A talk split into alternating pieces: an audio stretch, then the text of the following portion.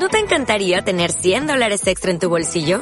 Haz que un experto bilingüe de TurboTax declare tus impuestos para el 31 de marzo y obtén 100 dólares de vuelta al instante.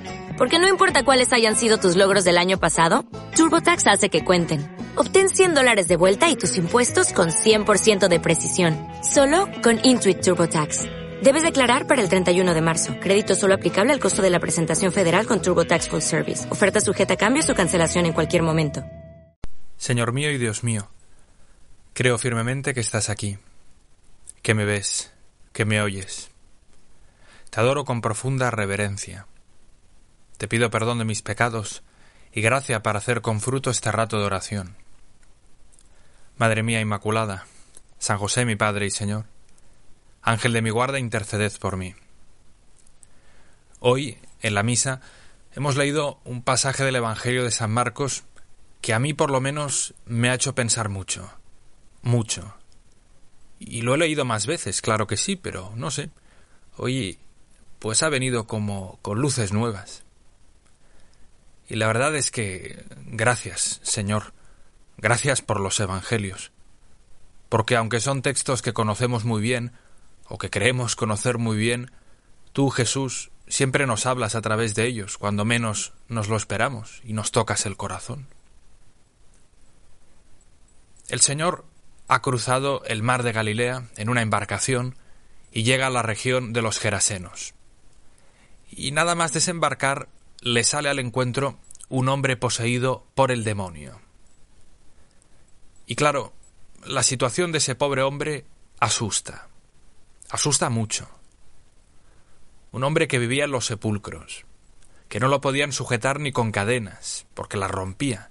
Nadie podía retenerlo y se pasaba los días y las noches vagando por ahí, gritando, hiriéndose con piedras. Pues bueno, señor, vaya panorama te encontraste nada más desembarcar. Yo la verdad es que hubiera salido por patas si hubiera estado allí. Pero en fin, este hombre, poseído por el demonio, se acerca, Jesús, y te dice ¿Qué tienes que ver conmigo, Jesús, Hijo de Dios Altísimo? Por Dios te lo pido, no me atormentes. Lo que viene después lo conocemos bien. Tu Señor ordenas a ese demonio que se vaya, que al final no es un demonio, sino que son una legión de demonios. Vaya percal, la verdad. Y te piden los demonios y por lo menos pueden irse a, a los cerdos que están por allí, y tu Señor se lo permites. Y se meten los demonios en los cerdos, que no eran dos ni tres chanchos, no, era una piara de dos mil cerdos. Pues la piara entera los dos mil cerdos, dos mil cerdos, dos mil cerdos son ocho mil jamones. Da dolor solo pensarlo. Dos mil cerdos que se arrojan por el acantilado y se ahogan en el mar. No sé si en la serie de Chosen habrán hecho un capítulo sobre este acontecimiento, pero la verdad es que podría ser increíble. Los porquerizos huyen despavoridos y dan la noticia en la ciudad y en los campos, y la gente de la zona, los gerasenos, se acercan para ver qué había pasado. Y el evangelista nos dice Se acercaron a Jesús y vieron al que había estado endemoniado, el que había tenido a la legión, sentado, vestido y en su juicio. Y se asustaron. Los que lo habían visto les contaron lo que había pasado al endemoniado y a los cerdos y ellos comenzaron a rogarle que se marchase de su comarca. Y claro, aquí hay algo que no cuadra. Hay algo en la reacción de esta gente, señor, que es muy sorprendente. Estas personas, los aldeanos, los de Gerasa, conocían el estado lamentable de aquel endemoniado. Y ahora se lo encuentran curado, sano, cuerdo. Es verdad, se han perdido dos mil cerdos, pero este hombre ha recuperado la vida. Ha tenido allí lugar un milagro imponente. Y el responsable de todo esto parece ser este hombre joven que ha llegado en una barca desde la otra orilla con algunos discípulos, que está allí, junto al endemoniado ahora curado. Señor, yo no sé cómo hubiera reaccionado si hubiera sido uno de los gerasenos. Quizás hubiera hecho lo mismo y te pido perdón, pero pero es que esas personas, los de Gerasa, te pidieron que te alejaras, que te fueras, que te marchases. Ellos hicieron sus cálculos y dijeron Este hombre puede ser una fuente de complicaciones y de desorden, mejor que se marche. Claro, si lo hubieran preguntado al endemoniado, les hubiera dicho lo contrario. No, no, no, no. Vale la pena que este hombre no se vaya, y si se va vale la pena seguirle. Para ellos, para los de Gerasa, tú, Señor, eras el problema. Para el endemoniado, eras la solución. Y claro, escuchando los ruegos de los habitantes de Gerasa, es imposible no pensar en la petición que el demonio le hace a Jesús, a ti, Señor, a través del hombre poseído justo al desembarcar. ¿Qué tienes que ver conmigo, Jesús, Hijo de Dios Altísimo? Por Dios te lo pido, no me atormentes. Esto es lo que le están diciendo los habitantes de Gerasa al Señor. El demonio conocía quién eras tú, Jesús, así al menos parece admitirlo cuando te habla. Los habitantes de Gerasa han visto el milagro, o por lo menos las consecuencias evidentes del milagro. Tienen motivos para plantearse quién eras tú. Y ellos le piden a Jesús que se marche. Es como si ellos pensaran para sus adentros es mejor que Jesús no tenga nada que ver con nosotros. Jesús es una fuente de complicaciones para nosotros, un generador de problemas.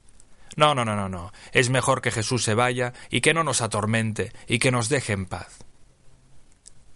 El demonio y los habitantes de Gerasa dicen exactamente lo mismo. Podríamos decir que en este Evangelio se nos habla, ciertamente, de la curación del endemoniado de Gerasa. Pero yo pienso, Señor, ya me perdonarás la licencia, que también se nos habla de los otros endemoniados de Gerasa, que necesitaban también curación, porque en el fondo estaban en las mismas.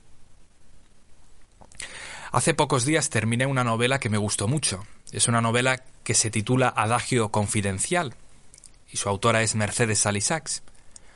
Hay un momento en el que la protagonista dice lo siguiente Creíamos en Dios del mismo modo que creíamos en el Polo Norte. Todo el mundo sabe que existe, pero nadie lo visita nunca. Nadie se toma la molestia de comprobar que efectivamente está ahí, que exige, que espera, que incluso suplica. Y así es Jesús. Tú estás, Señor, tú exiges, esperas, suplicas. El Polo Norte no nos complica la vida, pero tú sí. Tú, Señor, irrumpes en nuestra vida y te nos quieres meter dentro y nos tiendes la mano y nos traes aquello que en el fondo nosotros buscamos, aquello que en el fondo sacia nuestra sed. Pero a veces, Señor, tú lo sabes bien, podemos verte como una amenaza, como te veían los habitantes de Gerasa, una amenaza para nuestra paz, para nuestras seguridades, para nuestro hábitat. Y en cambio tú, Señor, vienes a traernos y a darnos cosas que son las únicas que valen la pena. Y claro que nosotros te digamos que no, que nosotros te digamos, uy, uy, uy, uy, uy, no, no, no, no, mira, no nos compliques la vida, pues es una pena, Jesús. Ser cristiano, ser hijo de Dios, y procurar e intentar vivir como tal, claro que complica la vida. Al terminar un retiro hace ya varios meses, una persona que había participado eh, y es una persona que ha retomado la práctica de la fe desde, desde hace algún tiempo, me decía a la salida Bueno, yo desde que procuro vivir como cristiano me he complicado tremendamente la vida, pero por nada en el mundo quisiera dejar de seguir complicándomela.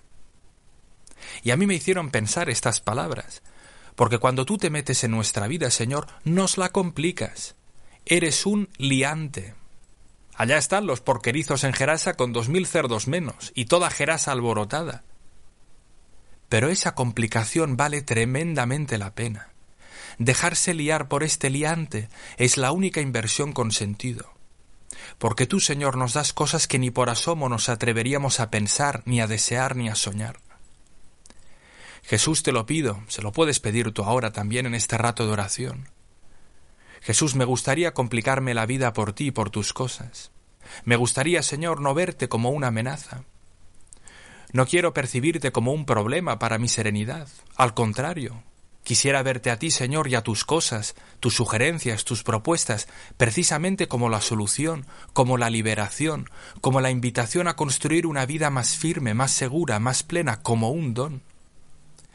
Jesús, complícame la vida, porque es la única manera de simplificarla y de hacerla más vida, de hacerla más tuya. ¿Qué hubiera sucedido si los habitantes de esa zona, de Gerasa, en vez de echarte, te hubieran invitado a pasar unos días allí? No lo sabemos. Quizás tú hubieras entrado en esos corazones, los hubieras convertido, hubiera realizado milagros igual de portentosos. ¿Quién sabe? Jesús, que nos compliquemos la vida, que nos dejemos complicar la vida por ti, que nos dejemos meter en tu lío, porque ese lío vale tremendamente la pena, aunque a veces nos lleve tiempo darnos cuenta. Te doy gracias, Dios mío, por los buenos propósitos, afectos e inspiraciones que me has comunicado en esta meditación. Te pido ayuda para ponerlos por obra. Madre mía Inmaculada, San José mi Padre y Señor, Ángel de mi guarda, interceded por mí.